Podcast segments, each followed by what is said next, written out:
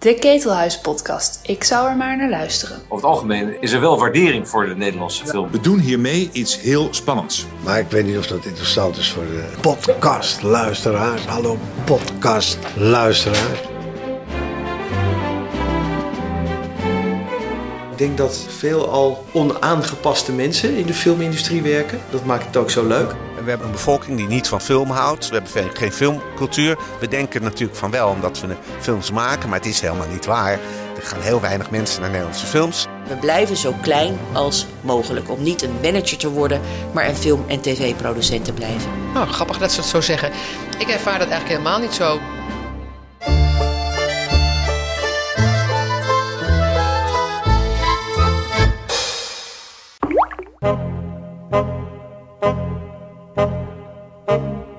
Welkom bij de 41ste editie van de Ketelhuis Podcast.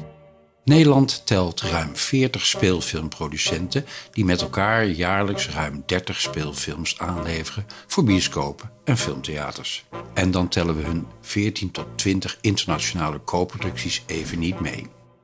Wat doet een Nederlandse filmproducent eigenlijk? En heeft zijn of haar bedrijf iets als een eigen DNA? Nico van den Berg sprak met vier van hen, die alle vier al tientallen jaren in het vak zitten. Frans van Gestel van Top Capi Films, Alain de Levita van Levitate Film, Hanneke Niens van Key Film en Leontien Petit van Lemming Film. In deze podcast horen we Alain de Levita. De Levita werkte 15 jaar samen met Johan Nijhuis onder de vlag van NL Film. In 2018 richtte hij Levitate Film op samen met Paula van der Oest en Mark van Eeuwen. De Levita produceerde onder meer Tonio en Bankier van het Verzet en recentelijk zowel Love in a Bottle van Paula van der Oest als Slag om de Schelde van Matthijs van Heiningen junior. Volgens de Levita bestaat er in ons land geen filmcultuur.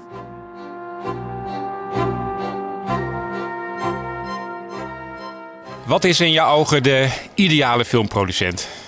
Die bestaat niet, maar uh, als je in de buurt wil komen, dan moet je een aantal uh, dingen combineren. Dus je moet in, uh, allereerst heel goed weten hoe je het, het, max, het, geld wat er beschikbaar is voor een film maximaal in beeld brengt. Dus het klinkt misschien raar, maar dat, het is heel simpel en heel ingewikkeld. Dus als een film ik noem maar wat, een miljoen kost, dan moet je zorgen dat het grootste gedeelte van die miljoen te zien is in beeld en niet buiten beeld. En uh, goed produceren is dus eigenlijk een uh, verbond sluiten met je regisseur, daar partner mee worden en zorgen dat je eigenlijk samen de keuzes maakt hoe je het geld besteedt, zodat dat de best mogelijke film oplevert. Ja, want hoe zie je eigenlijk de verhouding tussen producent en regisseur? In hoeverre uh, vind je dat we, of in jouw geval, dat je je ook uh, met artistieke keuzes die de regisseur maakt uh, bemoeit? Nou, dat, dat doe je altijd. Ehm, je staat aan het begin van, van een project. Vaak is er dan nog geen regisseur. Dan ligt er al een idee en soms al een, een heel script. Bij televisie is het nog veel veel heel anders. Er zijn er soms wel vijf regisseurs. Dan is de producent eigenlijk degene die ook inhoudelijk bewaakt hoe de serie wordt, hoe die eruit ziet, uh, wat voor stijl die heeft. Nou, noem allemaal maar op. Dus, uh, dus ja, uh, en, en het verschilt eigenlijk per productie. bij de ene, bij een televisieserie heb je wat meer afstand. Dan bepaal je van vooraf eigenlijk hoe, hè, hoe iets eruit gaat zien. En dan gaan regisseurs dat uitvoeren. Uh, en hoe groter en ingewikkelder de film wordt, hoe, hoe nauwer je eigenlijk ook met de regisseur moet samenwerken. Hoe ben je eigenlijk zo uh, het, het, producentenvak ingerold? Ja, uh, dat is grappig dat iedereen het altijd over rollen heeft. Maar in mijn geval is daar geen sprake van. Ik ben begonnen als runner en heb eigenlijk, eigenlijk alle baantjes op de set wel gedaan. Ik ben heel lang opnameleider geweest, productieleider. Uh, uiteindelijk uitvoerend producent. Uh, toen bij John de Mol terechtgekomen, daar een paar jaar gewerkt. Uh, uiteindelijk gedelegeerd producent, gaan regisseren en uiteindelijk producent geworden. Best een hele lange weg. Maar uiteindelijk ook is dat, um, heb ik daar geen spijt van. Want hoe, hoe, hoe meer je op de set hebt gestaan hoe meer verschillende facetten je van het filmvak hebt, hebt leren kennen, hoe, hoe completer het je maakt ook als producent, denk ik. Dus eh, ik heb geen filmacademie gedaan, maar ik heb wel heel veel in de praktijk geleerd, eigenlijk alles. Want wat was ooit het idee om met NL Film te beginnen, waar je volgens mij zo'n 15 jaar bij hebt gewerkt? Nou, het was eigenlijk heel geestig. Dat, um, ja, ik, zat, ik was in vaste dienst bij John de Mol. En toen dacht ik van, nou, misschien wordt het tijd om nog eens een keer iets voor mezelf te doen. En toen belde Joop van Ende belde mij op en die zegt, je moet een keer... Ik had dat besluit eigenlijk net genomen. En toen belde Joop van Ende, die zei, je moet eens met Johan Nijhuis gaan praten. En uh, dus we hadden een gesprek. En uh, nou, wij waren al, allebei toen een beetje uh, op gelijkwaardige positie in onze loopbaan. hij had toen Costa gemaakt. Hij had succes bij, bij Joop van Ende producties. Nou, ik was heel lang producent bij John de Mol. En, en toen dachten we, nou, misschien is het wel aardig als wij samen gaan. Want dan zijn we in één keer een serieuze speler in de markt. En, en dat bleek ook achteraf zo te zijn. Dus toen hebben we NL Film opgericht en hadden al vrij snel een vliegende, vliegende start. En nou, toen hebben Jo en ik een aantal jaren samengewerkt van een totaal andere smaak. Dus op een gegeven moment is dat weer uit elkaar gegaan. Maar nou, zo is het eigenlijk begonnen. Wat wilden jullie op dat moment toevoegen aan het producentenlandschap wat er toen in Nederland was? Nou, dat klinkt heel filosofisch, maar zo waren we helemaal niet. We wouden gewoon series maken en films maken. Uh, ook waar veel mensen naartoe gingen. Dus we wouden, uh, we wouden commerciële films maken om onszelf in de markt te zetten. Want ja, je moet eerst publiek bereiken en uh, kijken of je succesvol kan worden. Uh, en dan, dat, dat was meer mijn idee, dan om uiteindelijk in de breedte te groeien en ook kleinere films te maken. Meer arthouse-achtige producties. Kwaliteit, als je dat zo zou willen noemen. Maar in het begin wouden wij gewoon uh, ja, vette shit maken. En, en, en, en zo waren we ook eigenlijk opgevoed bij, bij Joop van Ende en John de Mol. Dus dat lag een beetje voor de hand. Hoe ben je daar na 15 jaar uitgekomen? Op, wel, op welk punt stond je toen? Nou, uh, ik denk dat een belangrijk moment was dat toen uh, Jo en ik uit elkaar gingen. Dat uh, ik NL voor me een beetje heb om, omgevormd naar een wat ja, andersoortige producties. Ik ging zelf een serie regisseren in therapie. Dat ging over een psychiater. En dat was dat was veel meer highbrow-achtig. En en toen gingen we ook meer series maken die, uh, die eigenlijk daaraan ketenden. Zoals Spinoza, ik noem maar wat, een advocaatserie. Uh, en ik wou ook af van de hele commerciële films zoals die... Ik had iets voor mij, naar mijn smaak te veel de, smaak van Johan gevolgd. En eigenlijk daar in mijn eigen... Uh, smaak en ambitie een beetje opzij geschoven. En toen ik uh, eigenlijk alleen heerser was toen over NL-film, toen kon ik meer mijn eigen smaak daarin in, inbrengen. Dus zo gezegd, zo gedaan.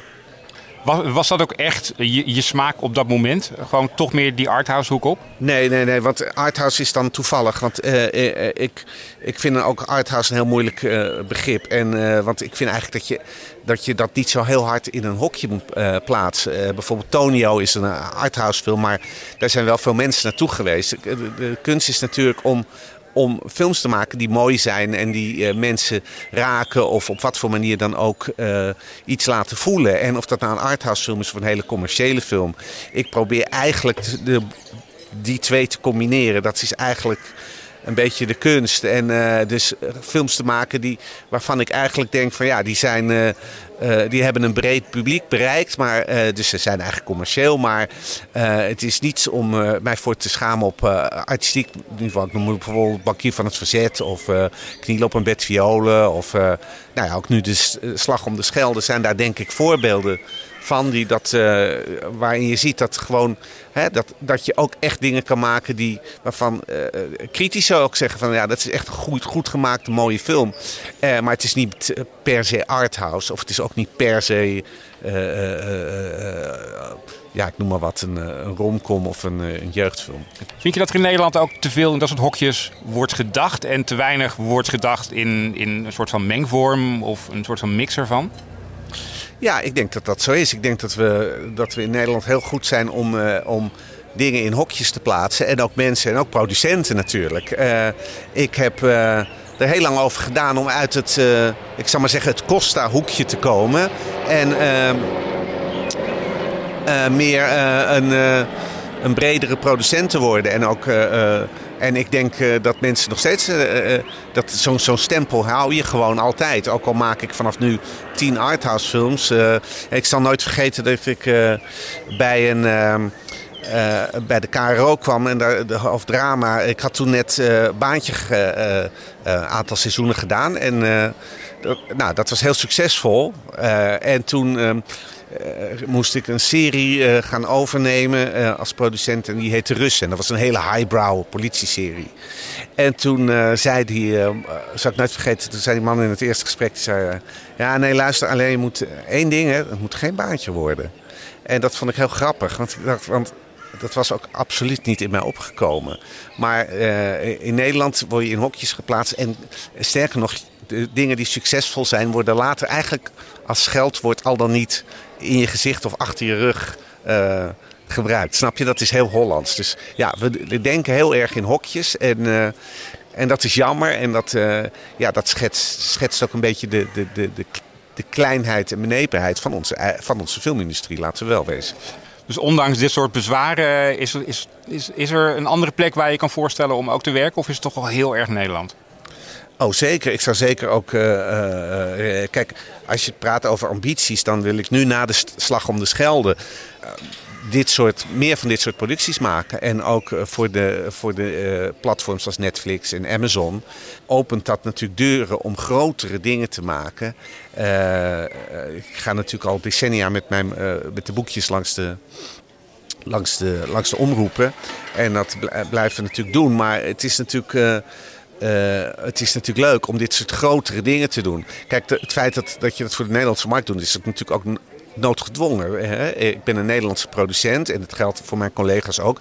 Dus we opereren in het Nederlandse taalgebied, wat een heel klein marktje is, met heel weinig geld. En ook, eh, we hebben ook een. eh, een bevolking die niet van film houdt. We hebben geen- filmcultuur. We denken natuurlijk van wel omdat we films maken, maar het is helemaal niet waar. Er gaan heel weinig mensen naar Nederlandse films. Eh, eh, we zijn er ook niet echt goed in. Dat moeten we ook eh, eh, toegeven. Dus, eh, dus het feit dat we in Nederland eh, produceren is natuurlijk is eigenlijk noodgedwongen. Eh, ik hou van Nederland en ik, ik, ik, kom uit Nederland, dus ik snap de, de cultuur. Maar ik zou het ook natuurlijk eh, prima in een ander land eh, willen doen. Maar ja, de, de vraag is of men daarop zit te wachten. Eh, Ik kwam dus uit een hele corporate omgeving. En was het, eigenlijk het grootste fictiebedrijf in Nederland.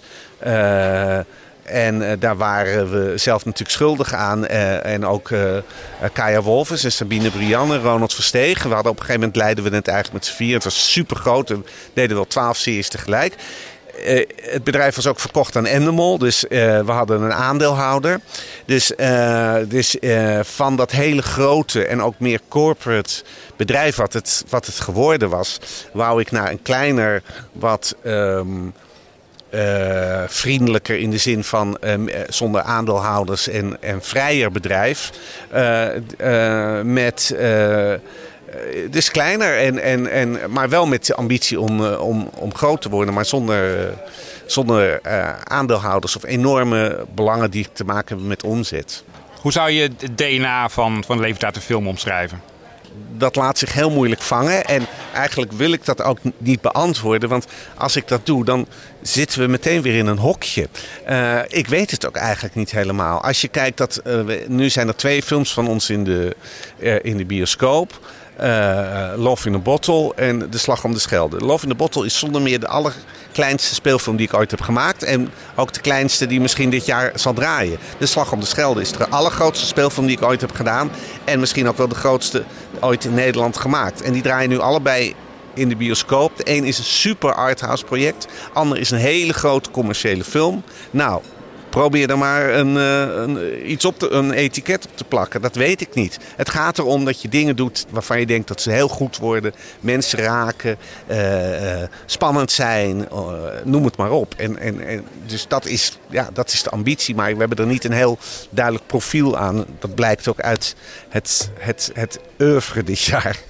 Frans van Gestel zei vanmorgen ook tegen me: het, eh, natuurlijk run ik een bedrijf, maar het is ook heel erg een kwestie van smaak. Zou je dat ook op die manier eh, zeggen? Ja, daar ben ik helemaal mee eens. Eh, kijk, kijk, ik denk dat je moet, je moet in Nederland geen speelfilm maken als je er niet in gelooft en er geen passie voor hebt. In dat geval, als je niet denkt. Kijk, als je denkt: dit wordt goed, dit wordt leuk, dit wordt spannend. Doe het niet. Doe het alleen als je denkt: het wordt fucking geweldig. Het wordt het beste in zijn genre. Het wordt iets ongelooflijks en het wordt iets wat ik, waar ik een jaar van mijn leven aan wil besteden.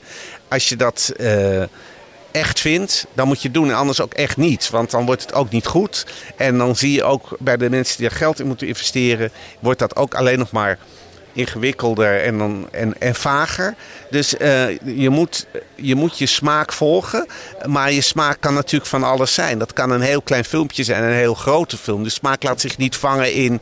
in eh, kijk, bij Johan Nijhuis bijvoorbeeld, die is heel specifiek. Die maakt één soort film. En daar is hij heel succesvol in. En dat is wat hij wil en dat is wat hij do- doet. Dus bij hem zou je dat heel makkelijker, hè, veel makkelijker kunnen definiëren. Bij mij is dat denk ik veel, veel, veel moeilijker. Omdat, eh, eh, omdat ik, ja, ik kan zelf al de vraag niet beantwoorden. Moet een producent ook eh, een generalist zijn, per definitie? Nou, ik denk dat de producent, als het goed is, die heeft, die heeft eigenlijk eh, een aantal verschillende capaciteiten nodig om goed te zijn. Dus dat kan, hij, hij moet met geld om kunnen gaan, hij moet artistiek zijn, hij moet met mensen om kunnen gaan, nou, noem maar op. En eh, dus ik denk dat dat belangrijk is. En ik denk dat eh, eh, een goede producent huurt voor alle departementen de juiste mensen in, in overleg met de regisseur. En heeft een visie hoe een film moet worden. En, en, en begeleidt dat. Maar ik sta niet zelf op een set een bekertje van, van links naar rechts eh, in het beeld te schrijven. Of wat dan ook. Maar dat betekent niet dat je niet heel erg betrokken bent. En heel erg ook op allerlei alle andere departementen en vakgebieden meedenkt en meepraat. Een goede producent doet dat. En als je kennis van zaken hebt, wordt dat ook eh, eh, geaccepteerd en zelfs gewaardeerd. Als je samen eh, over eh, kostuumontwerp kan praten. Of, en vooral ook over montage en over stijl en over manier van, van vertellen en casting. Je moet van al die dingen natuurlijk meedenken en, en, en in gaan zitten. Zonder dat je, dat je op een hinderlijke wijze je, je stempel er erop drukt. En, eh, en het eigenlijk een soort heel, heel goed, goede, nauwe samenwerking met je regisseur hebben. Dat, dan, dan, dan is het spannend en leuk en los je ook eigenlijk alle problemen samen op. Dat is, het, dat is eigenlijk het ideale, ideale beeld. Eh, zie je de, de financiering eh, nu vanuit de, de streaminggiganten als een soort van vervanging van het oude financieringsmodel? Uh, nou, uh, het, het, is een nieuw uh, model. Het betekent niet dat de oude modellen er niet meer zijn, want die zijn nog precies hetzelfde. ook voor de publieke omroep zijn die budgetten nog hetzelfde. Alles gaat nog eigenlijk een beetje hetzelfde met de boekjes, met pitches. Dus daar verandert eigenlijk vrij, vrij weinig. Uh, maar uh, er is natuurlijk een uh, heel spannende ontwikkeling dat die grote streamers naar, naar ons land zijn gekomen. En dat we dus nu de mogelijkheden hebben om veel grotere en spannendere producties te maken dan we eerst budgetair voor mogelijk hielden. Dus, hielden. dus dat is een. dat vind ik natuurlijk een hele leuke ontwikkeling. Ik denk dat ik dat namens alle producenten spreek. Want je kan nu gewoon uh, op een hele andere manier denken. Uh, je wordt niet meer beperkt meteen door budgetten en, uh, en, en, en, en, en allerlei doelgroepen. Maar je kan gewoon veel groter en vrijer denken over dingen die, die, die heel bijzonder zijn, high profile zijn. Eigenlijk een hele on-Nederlandse manier van denken, om het maar zo te zeggen.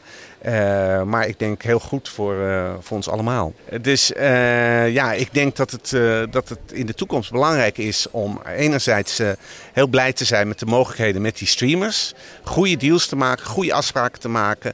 Waardoor je eigenlijk de best of both worlds hebt. Namelijk dat je film eerst goed in de bioscoop kan draaien, zijn publiek kan vinden en daarna naar een streamer. Dat geldt niet voor alle films. Ik denk dat als je naar romcoms of De Luizenmoeder kijkt, is er geen enkele reden om dat in een bioscoop te zien. Dat kan gewoon in één keer hup, naar Netflix. Ik denk dat het daar ook beter uh, tot z'n recht komt. Kan je lekker thuis op de bank kijken. Hoef je niet voor naar de bioscoop. Bij de Slag om de Schelde, de Oost of uh, grote ambitieuze films of uh, is dat natuurlijk andersom. En ik denk dat de deals in de toekomst moeten cateren aan, aan, aan, aan, aan waarvoor een film gemaakt wordt en waar die zijn best, het best tot zijn recht komt. En dat je dergelijke deals daarop moet, ja, moet, moet zien, te, zien, te, zien te maken. Zie je als producent nu ook een, een tendens naar meer series en minder films? Nou ja, dat, als je naar Amerika kijkt, gaat alle talent naar, naar, uh, naar series. Uh, uh, en ja, is film voornamelijk Marvel en dat soort producties. En worden er heel weinig echt goede artistieke of bijzondere films gemaakt. Omdat ja, de, het, volgt natuurlijk wel waar, waar het geld zit. Ehm, en ik denk dat dat voor Nederland misschien in het ook een, ook een beetje zo is. En Um, ja, de kijkplicht is al lang afge afgeschaft, uh, zeg ik wel eens. Maar dat geldt niet alleen voor televisie en dat geldt ook voor film. Ik denk dat, uh, dat er altijd uh, ruimte is voor, voor film en voor een groot publiek naar een film te trekken. Maar je moet dan wel um, iets bijzonders bieden. of iets heel commercieels. Je ziet dat die, dat die romcoms die allemaal op elkaar lijken en vaak heel slecht gemaakt worden, dat die nog steeds hun publiek vinden. Maar je ziet wel dat dat steeds minder wordt. Op een gegeven moment gaat het publiek door de formule heen kijken en, uh, en, en, en, zal dat afnemen. Maar als je echt uh, films maken die het gaspedaal durven in te trappen en die uh, op wat voor manier dan ook echt bijzonder zijn of een echte filmervaring, dan uh, blijkt dat, dat er wel degelijk weer mensen naar, naar Nederlands product gaat. Ik heb nu natuurlijk een beetje het gelijk aan mijn kant met Slag om de Schelde. Misschien bij de volgende films vertel ik een heel ander verhaal, maar ja, het is nu eenmaal zo, maar daar geloof ik ook wel echt in. Als je kijkt naar de, de, de series en films die je hebt gemaakt en die ook nog op stapel staan, dan is er een hele sterke nadruk op oorlogsdrama. Tweede Wereldoorlog, eh, Slag om het Schelde hebben we al genoemd, Bankier van het Verzet. Een serie over de Joodse Raad zag ik ook aangekondigd. Wat is die fascinatie voor oorlogsdrama, voor Tweede Wereldoorlogsdrama vooral? Dat is volkomen toevallig, want uh, die is er eigenlijk helemaal niet. Uh, maar ehm, en uh, daar komen we weer terug op de hokjesgeest. Uh, nu, nu ik bankier van het verzet en de slag heb gemaakt, stuurt iedereen zijn, zijn oorlogsprojecten richting Levitate film. terwijl dat helemaal niet ook onze um, trademark is of wil zijn. Het, de Joodse Raad is een serie die, die die heel bijzonder is. Het is een ongelooflijk verhaal waar eigenlijk tot nu toe niemand zich echt aan gewaagd heeft om dat te verfilmen. En daarom willen we dat doen. Gerrit van der Veen is een verzetsheld die we, vaag kennen, maar die, uh, uh, uh, die een van de weinige verzetshelden, net als de Van Hals, een van de weinige verzetshelden zijn die ons land gekend heeft. In tegenstelling tot wat we in de geschiedenisboekjes lezen. Daarom is het bijzonder. Uh, en uh, kijk, in een, in een oorlog gebeuren natuurlijk rare dingen, bijzondere dingen. Springen mensen over zichzelf heen, worden helden of juist niet. En dat is, uh, dat is fascinerend. En daarom zijn die verhalen spreken tot verbeelding. En, en blijven die ook. Ehm, een publiek trekken. Maar dat gezegd hebbende uh, zou ik net zo goed als, als, als uh, nu een film was die in de toekomst had gespeeld. Dan, en ik had nog een, een comedy gedaan in, in een spaceship. Dan had iedereen gezegd, gezegd wat is je fascinatie met, met, het, met de toekomst of met met space. Dat is gewoon, dat is eigenlijk een beetje toevallig, ja. Heb je als producent nog een droomproject waar je misschien niet per se nu al mee bezig bent, maar die altijd nog in je achterhoofd zit? Want dat zou ik ooit nog wel een keer willen maken. Nee, maar uh, ja, uh, kijk, ik. Uh, een van de beste speelfilms ooit gemaakt is de Shawshank Redemption. En dat schiet me nu te binnen, omdat het zo'n ongelooflijk mooi verhaal is. Zo'n goed script.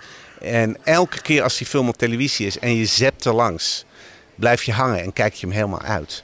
En uh, het is een film die wij in Nederland hadden kunnen maken, omdat hij niet uh, qua budget uh, onmogelijk is, qua locaties onmogelijk is. Maar het is echt het verhaal. Het zijn echte acteurs. Het is het, het gevoel wat je krijgt als je naar die film kijkt, waardoor die op IMDb geloof ik, maar op alle, alle professionals zetten die in de top drie of op nummer één.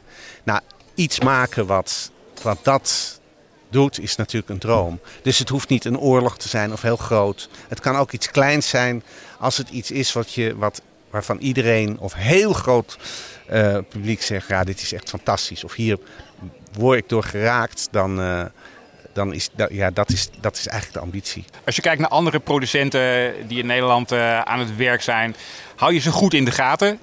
Is er misschien een soort van concurrentie als het gaat om bepaalde projecten? Of heb je toch allemaal je eigen deel van de markt en opereren redelijk los van elkaar? Uh, nog sterker, we, opereren volledig los van elkaar. We bellen elkaar niet, zien elkaar niet. Uh, we delen niks met elkaar. Ik ben ook niet zo van de clubjes, ik heb er wel in gezeten. Maar de Nederlandse Vereniging van Speelfilmproducenten. Maar daar was ook heel veel geruzie onderling. Dus, maar goed, het is jammer. je ziet ook bijvoorbeeld, ja, nu hebben we dan een grote film. Maar je hoort van heel veel, ik heb heel veel reacties, maar bijvoorbeeld van geen één producent komt gewoon niet voor. Dat doe je niet bij elkaar. Uh, dus dat is jammer. Dat is ook een beetje de Nederlandse cultuur. Dat heeft te maken met dat de markt eigenlijk veel te klein is. En we allemaal in dezelfde potjes zitten te, te graaien. Proberen die binnen te halen. En dat, uh, dat schept niet een, een, heel erg een band. Integendeel. Maar ik vind het wel jammer. Want ja, het is al zo'n klein landje. En ik heb bewondering voor, voor, voor mijn collega's die het lang volhouden en mooie films maken.